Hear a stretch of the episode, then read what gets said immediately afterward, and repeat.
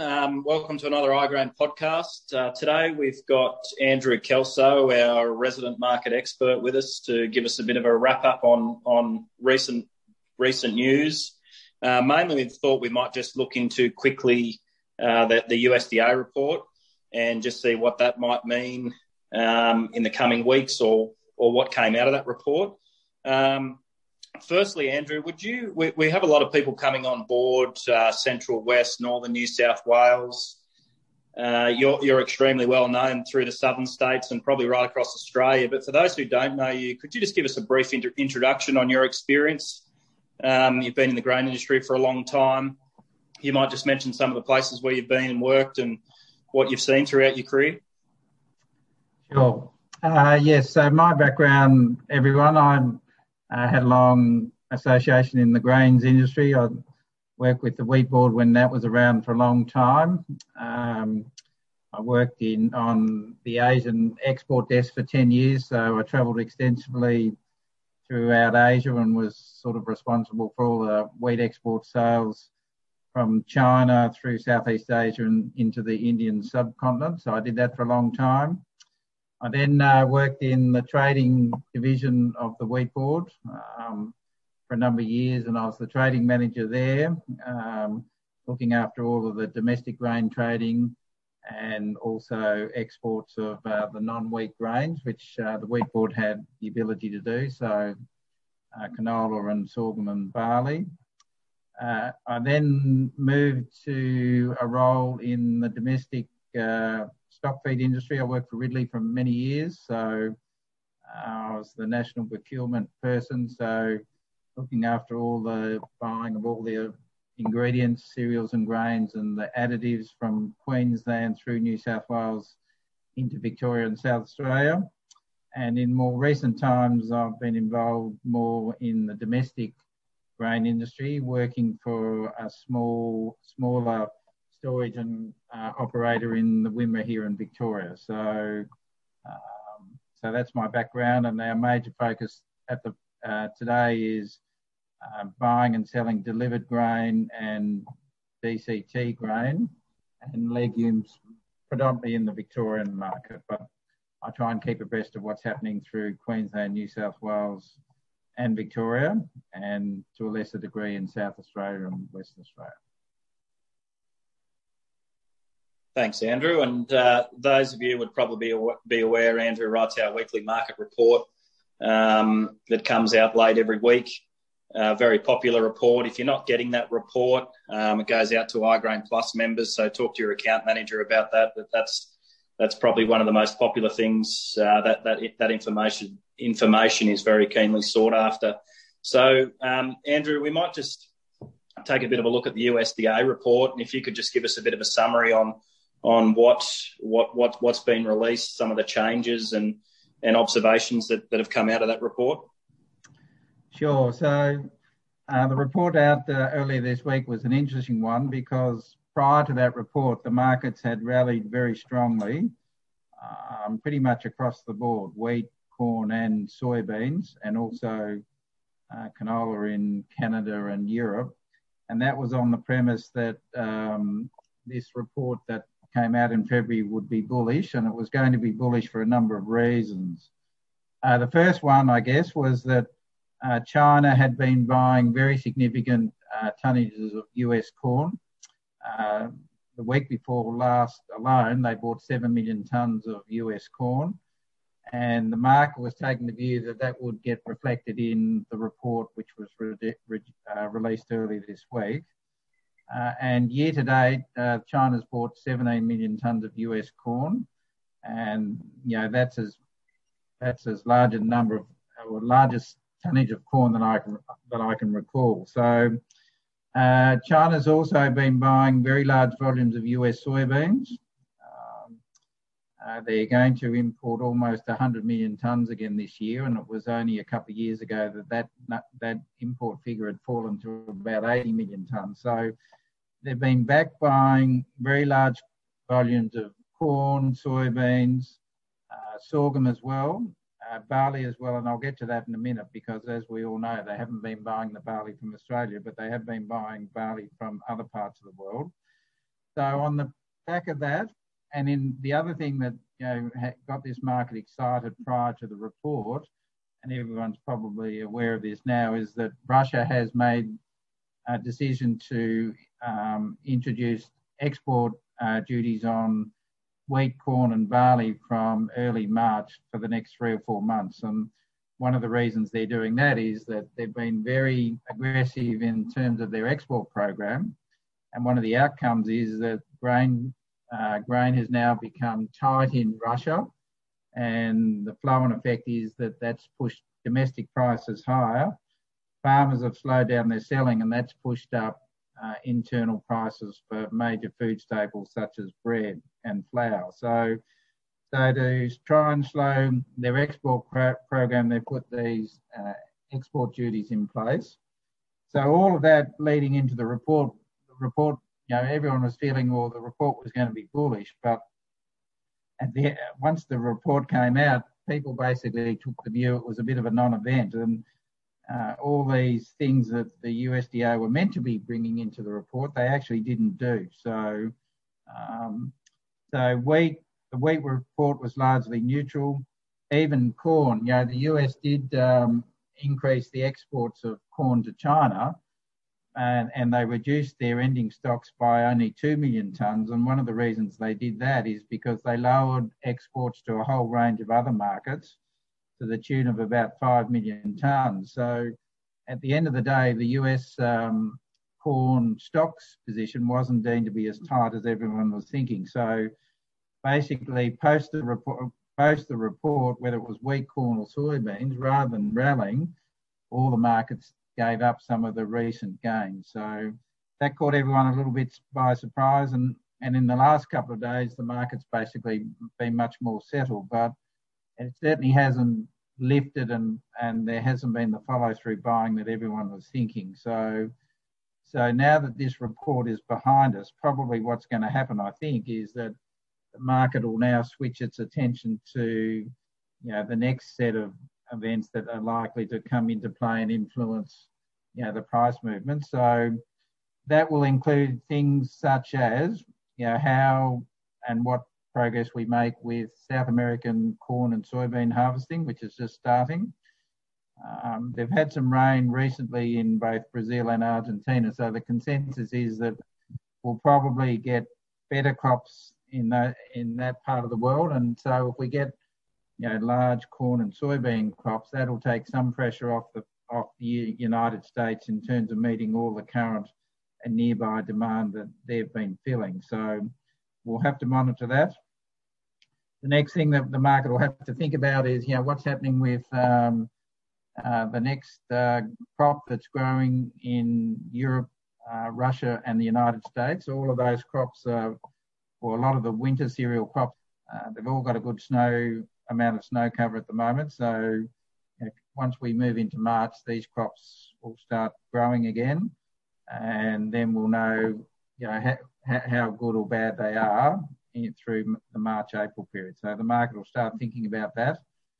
Right at the moment, it's interesting. You know, there's there is certainly a premium in the nearby months. So um, so for January, well, we're into February now, but February through to April, May, June, the market across the world is paying a premium for grain compared to new crop prices. So, you know, in, in Europe and, and Russia and Ukraine, yeah, new crop wheat's probably 30 or $40 lower than if we were selling in the nearby months. And so we just need to be mindful of that. Um, and in essence, what the market's saying and what what it's hoping for is that there will be a recovery and a boost in grain production come July, August, when the next amount, next round of harvesting takes place.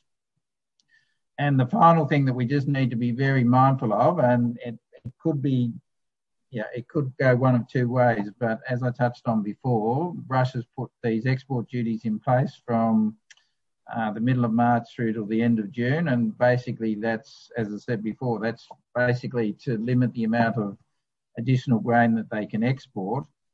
Um, the Russians are also making noises that they may may extend those duties from July forward, albeit at lower rates. So, you know, depending on what happens to their crop and the size of their crop this year, that might be uh, a supporting factor once we get into the middle of the year. And so we just need to monitor that. So there's quite a few things that potentially ha- could be happening. And I guess the final one is, as we touched on before, and I'll talk about it just for a moment, is you know China. China has shown um, an innate um, ability to buy grain very well this year. They've bought, as I said before, record volumes of US corn, very large volumes of US soybeans. They've basically absorbed all the sorghum that's been available to them from the United States. And the feeling is that once we get uh, into our sorghum harvest here in Australia, uh, they'll probably be there to buy Australian sorghum as well. So that's one of the reasons why we're seeing good support for domestic sorghum prices at the moment is because, well, one, one of the reasons is because the Chinese mm-hmm. seem to be there to buy it. As I touched on before, they certainly haven't been buying Australian barley, and that's really made a big difference in terms of the, the price differential between feed and malt barley this past harvest. Normally, you know, malt barley trades at a premium to feed barley, but with the absence of China paying that, not buying any barley from Australia, we've basically had a situation where the price difference between and, and feed barley is zero. So, and clearly that's that's a disappointing outcome because, um, yeah, the Australian farmers have relied on China for a long time to buy malt barley. Having said that, China's been very active in buying barley from other parts of the world, from Europe, from Canada, and from Russia. And year on year, their barley imports aren't going to be materially uh, down compared to prior years. It's just that they've sourced it from other origins. The, the flip side of that is that even though we're not selling barley to China from Australia, that we have been able to find new markets and additional markets. And yes, it's going out as feed, but it's certainly put a floor in and probably provided more support in the market than perhaps people were thinking back at harvest time. And as a result of that, the price of barley's held up pretty well, everything else being considered. And, you know, there's new markets like Vietnam, uh, Thailand's buying more barley than they did in previous years.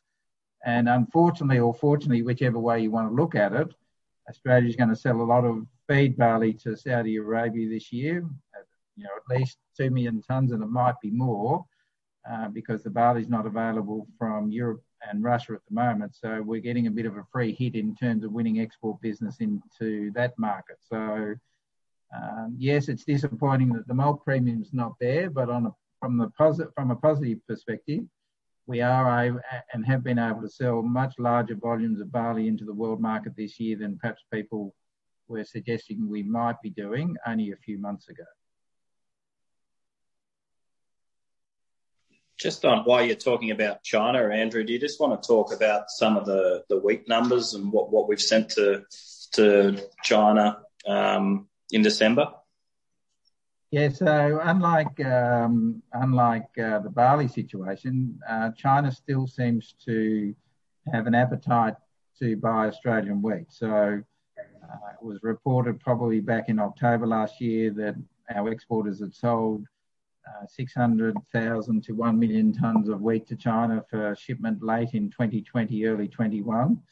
And that those, those sales were then uh, validated with uh, ABS reporting 800,000 tonnes of wheat shipments to China from Australia in December. So, and we're probably going to have some more tonnages shipped in January. And interestingly, just over in the past few days, there's quite a lot of chatter going on that um, Australian exporters have been selling more wheat to China. So, so it doesn't confirm what the volumes are, but you know maybe we've sold another half a million tonnes to a million tonnes, um, and that will become clearer once we see some export figures for February and March. So. But, but the pleasing thing is that, as, as I said with barley, we've been successful in uh, gaining and selling plenty of barley into a wide range of markets. And the really pleasing thing this year from an Australian exporter's point of view is that with the inability of Russia to keep selling into a lot of the, the, the, Asian markets where Australia had lost market share over recent years because of the drought, we've now been able to recover and regain sales into a, a wide cross section of those markets. So whether it be Indonesia, the Philippines, Taiwan, Malaysia, and so it goes on. Um, many of those countries um, have a real preference for Australian wheat. They like the white grain wheat because they can get better flour yields using Australian wheat.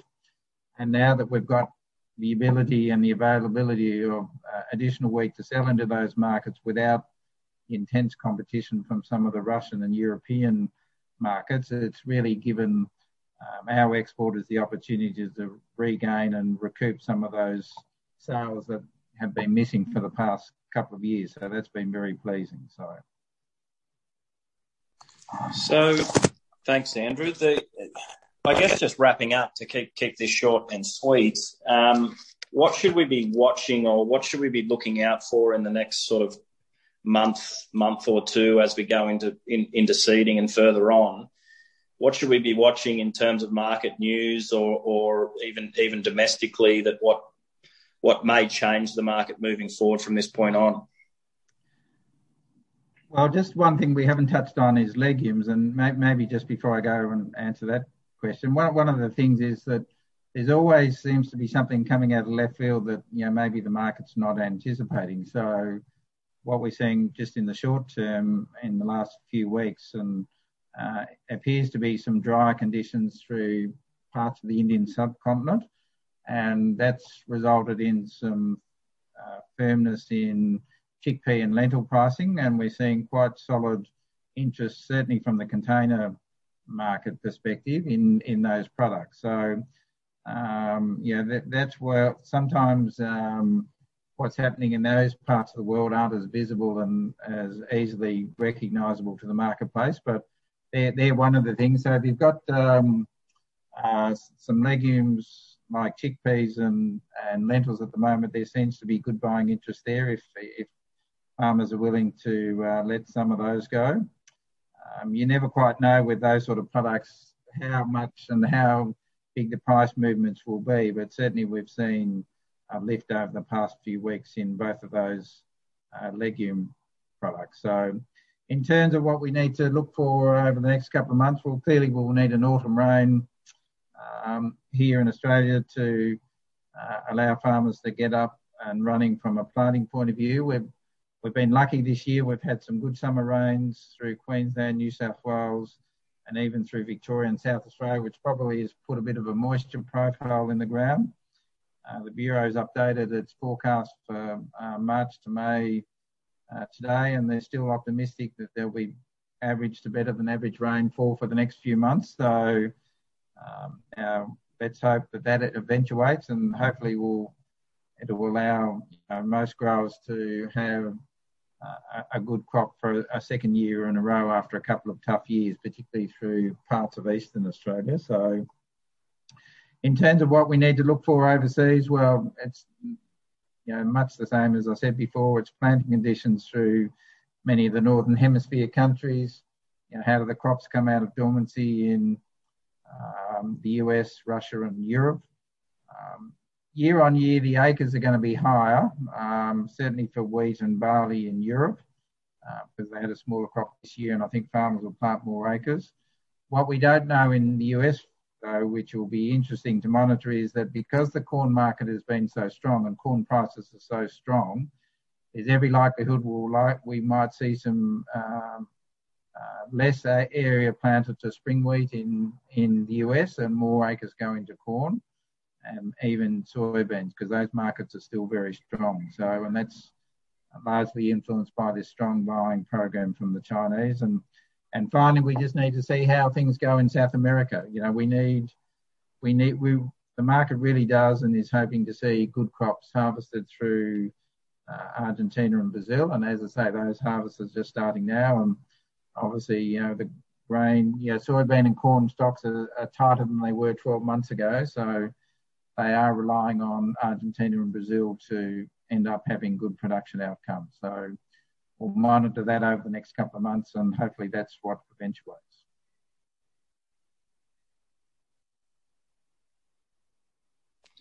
All right, that's great, Andrew. Thank you very much once again. That was an excellent wrap. I, I don't know how you do it. It's so you seem to be able to do it off the top of your head.